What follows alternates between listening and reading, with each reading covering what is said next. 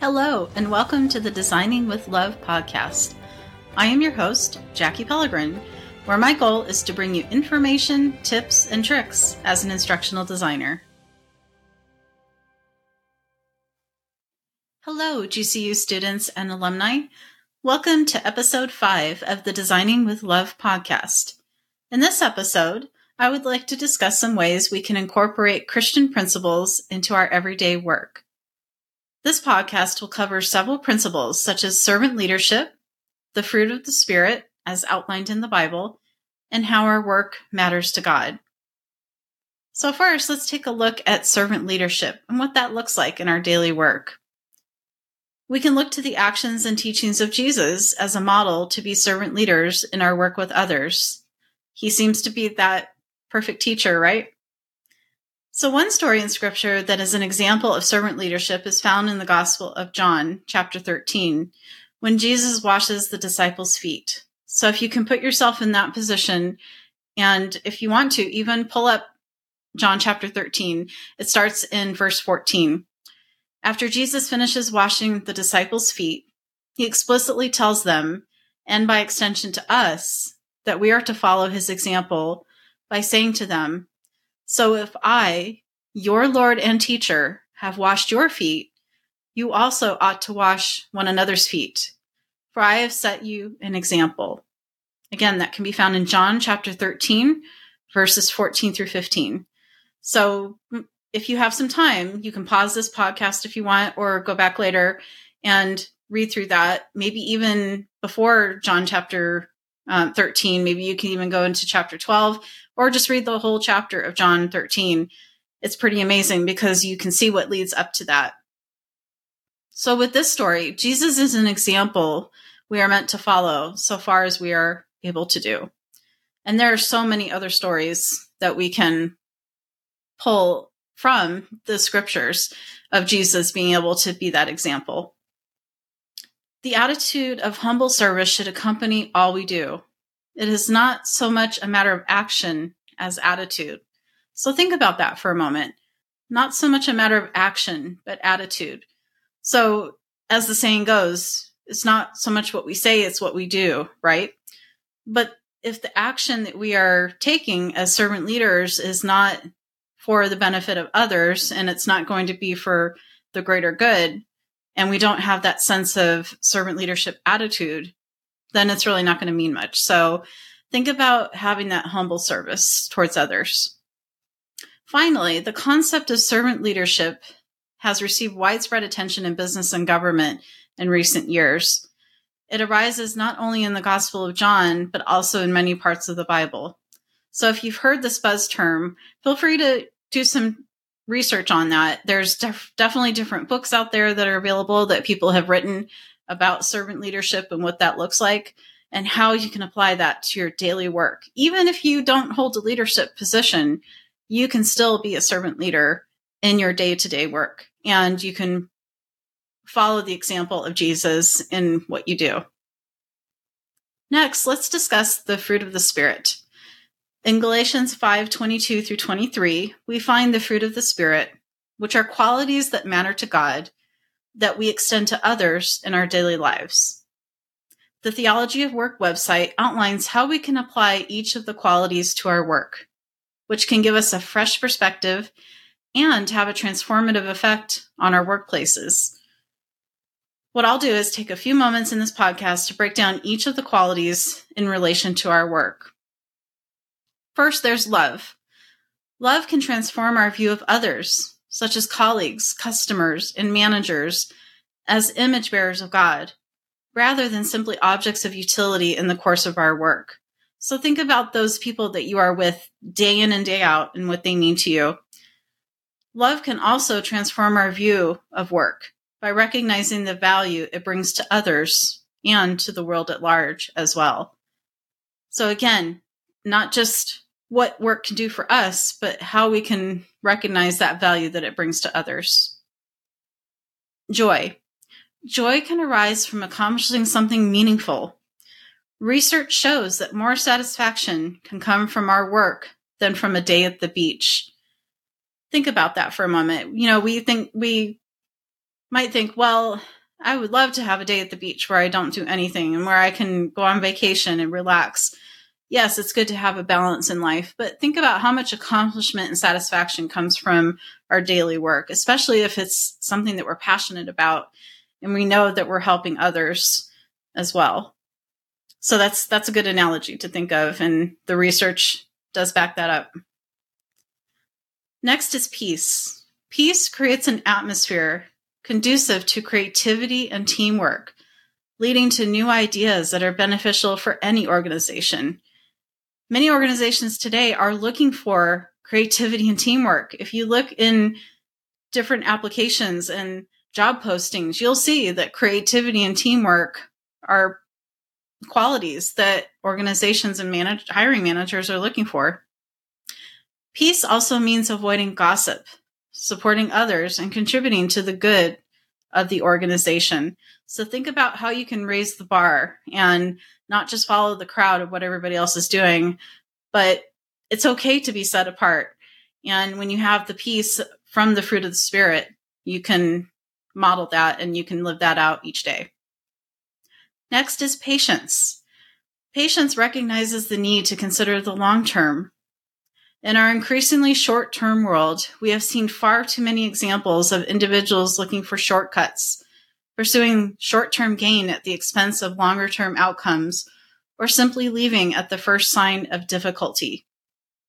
So think about your current position at work and how you've seen those things happen and how people can lose their patience pretty quickly. So if you are able as an employee in your job to be able to show patience and stick it out and know that you don't have to leave, but you can be able to have that patience and see it through with any issue that you face, then that's amazing. Kindness. Kindness stands out when it is offered at work. For example, when a colleague recognizes their teammate is struggling and offers a hand or someone to talk with. For example, you could have an employee right there on your team that is struggling in their marriage and think about how maybe you could help that individual and their family through that situation. You may not be able to offer professional counseling, but by being there with them and helping them through that, by even just listening and offering support, that can make quite a difference. Another example is a teacher who sees behind the apparent rudeness of a student and looks for ways to help overcome a learning disability. So, for those students that I have that are teachers, you can probably relate to this, and you've probably seen many examples of this in your students and how you've helped them overcome that because you care and you love them. In each case, the person sees others as an image bearer of God. So it all comes back to seeing that person as who they are and that they are an image of God. Generosity. Generosity can permeate an organization when it starts with the leader, but can have a supportive impact no matter where it is practiced. So it doesn't always have to come from the leader. For example, giving a raise to the staff in a certain department. That can be seen as generosity, but it can be the little things that an employee or a team can do to help and support each other and to show that they they do care. So generosity can definitely come from any place and it can have just as much of an impact. Faithfulness. Faithfulness is demonstrated when you stick with a task to completion by being a person of your word in delivering what you promised, or simply showing up even when you don't feel like it. So think about those times when your manager has asked you to to do something, to do a certain task, and you may not feel like you really want to do that, and it's not really something that you feel passionate about, but you know that it's something that you need to do for your job. So delivering on that and what you promised and showing up even when you don't feel like it is pretty amazing. So that's another area and another fruit of the spirit that I think is important as well. Next is gentleness. Gentleness is best seen in the hard conversations at work, such as during a disagreement, a difficult performance review, or even a termination. It can also be seen in the way a teacher challenges a student to do better in his or her studies. These types of hard conversations are done with a sense of humility in spite of a position of power, which allows for communication to trust and to flourish.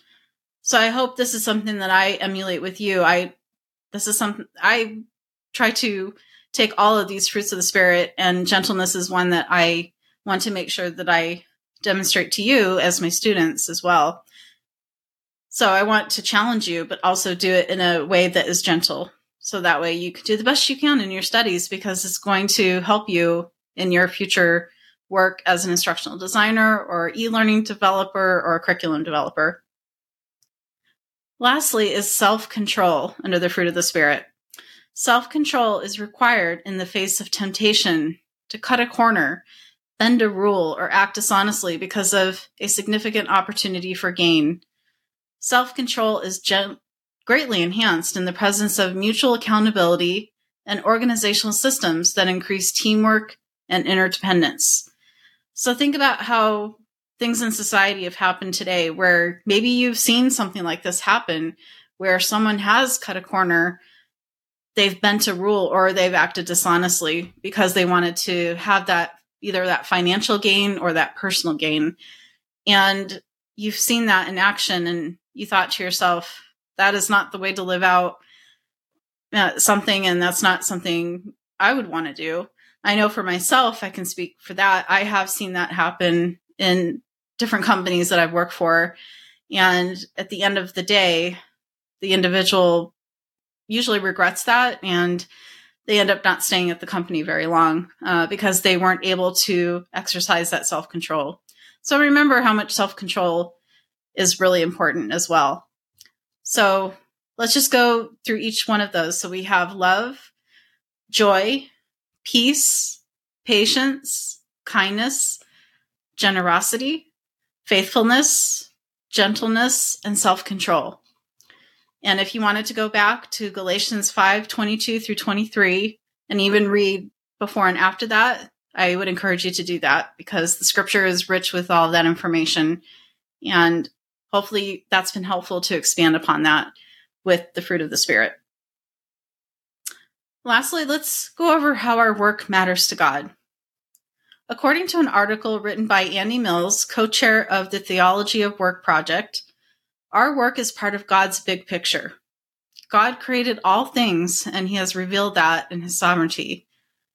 So think about, a, for example, a tapestry. On the front of the tapestry, it looks beautiful. You can see what has been created. And let's just take the nativity scene, for example. You see a tapestry of the nativity scene and you see how it's all interwoven. But if you were to turn over the tapestry, you see how it's all put together. It doesn't look as neat, but God is actually working behind the scenes and he is intertwining everything. And so that way, when you look at the finished product and the, the big picture, then you see the beauty of it but he's he's working behind the scenes so that's one example that someone told me one time that i really love because he like he likes us to see that he's part of that big picture furthermore our actual work matters to god both now and eternally god has chosen to create men and women in his image to tend what he has created for his glory and for the betterment of humankind in ways we can't fully understand, the good work we do now, both with Him and for Him, will survive into the New Jerusalem. Work itself has intrinsic value. So think about that. Think about how your work that you are doing for others has an eternal value and that it will survive into the New Jerusalem. So when the Lord does return, he will be able to take all of those skills and everything that we've done for others, and that will survive and it won't perish. Next, God provides us with unique skills, gifts, and talents, and calls us to particular roles and activities. Although the roles might have apparent differences in importance, our callings are equal because they are a spiritual calling. So it goes beyond the physical and more into the spiritual. There are no second class callings from God. we are worthy of this calling if we are devoted in our relationship with Him and look to Him only for leadership and strength. So I like to think of it this way, and many people that I know that are also Christians also think this way as well. That even though we have a, a physical boss and we have an earthly boss, at the end of the day, we answer to a heavenly boss. So that's how I think of it. And so I look to him only for my leadership and my strength. I may look to my actual manager here that I work for uh, for the support and the guidance, but ultimately I know that that he's working through her. So that's a good way to look at it too. In addition, quality, character, and ethics are foundational for our work. So think about those three things as well quality, character, and ethics. We are responsible not only for the quality of our work, but also for our faithfulness to God in the way we pursue that work and for our own good character while working. So we're technically held to a higher standard when we are followers of Christ and we do work on his behalf. So there is a video that I've seen of this, and also there's a TV show out there called The Chosen. You've probably heard of it. And there's a scene in The Chosen where Jesus is talking to someone who's not, he clearly says to Jesus, I'm not a believer. And he says to Jesus, or Jesus says to him, I'm sorry, he says to him, For those that don't believe, I don't expect much, but to those that follow me, I, ex- I expect much. So that's kind of the same, uh, the way I think about my work is that because I'm a follower of Christ and I follow his principles in my day to day work, that I'm held to a higher standard. So, in closing, I hope you have enjoyed this podcast today about how you can incorporate Christian principles into your daily work. The podcast covered several areas such as servant leadership, the fruit of the Spirit, and how our work matters to God. In closing, I leave you with the following verse from Colossians 3:23. Whatever you do, work heartily as for the Lord and not for men, knowing that from the Lord you will receive the inheritance as your reward. You are serving the Lord Christ. So I hope you can take that verse with you and maybe make it your life verse if you don't already, or put it up somewhere. And that's some that's a verse that I keep with me, and hopefully that will be an encouragement for you as well. Thank you so much for taking the time to listen. Thank you for taking some time to listen to this podcast episode today. Please take a moment to like the episode and share it with others so they can learn about this topic as well. Have a great day.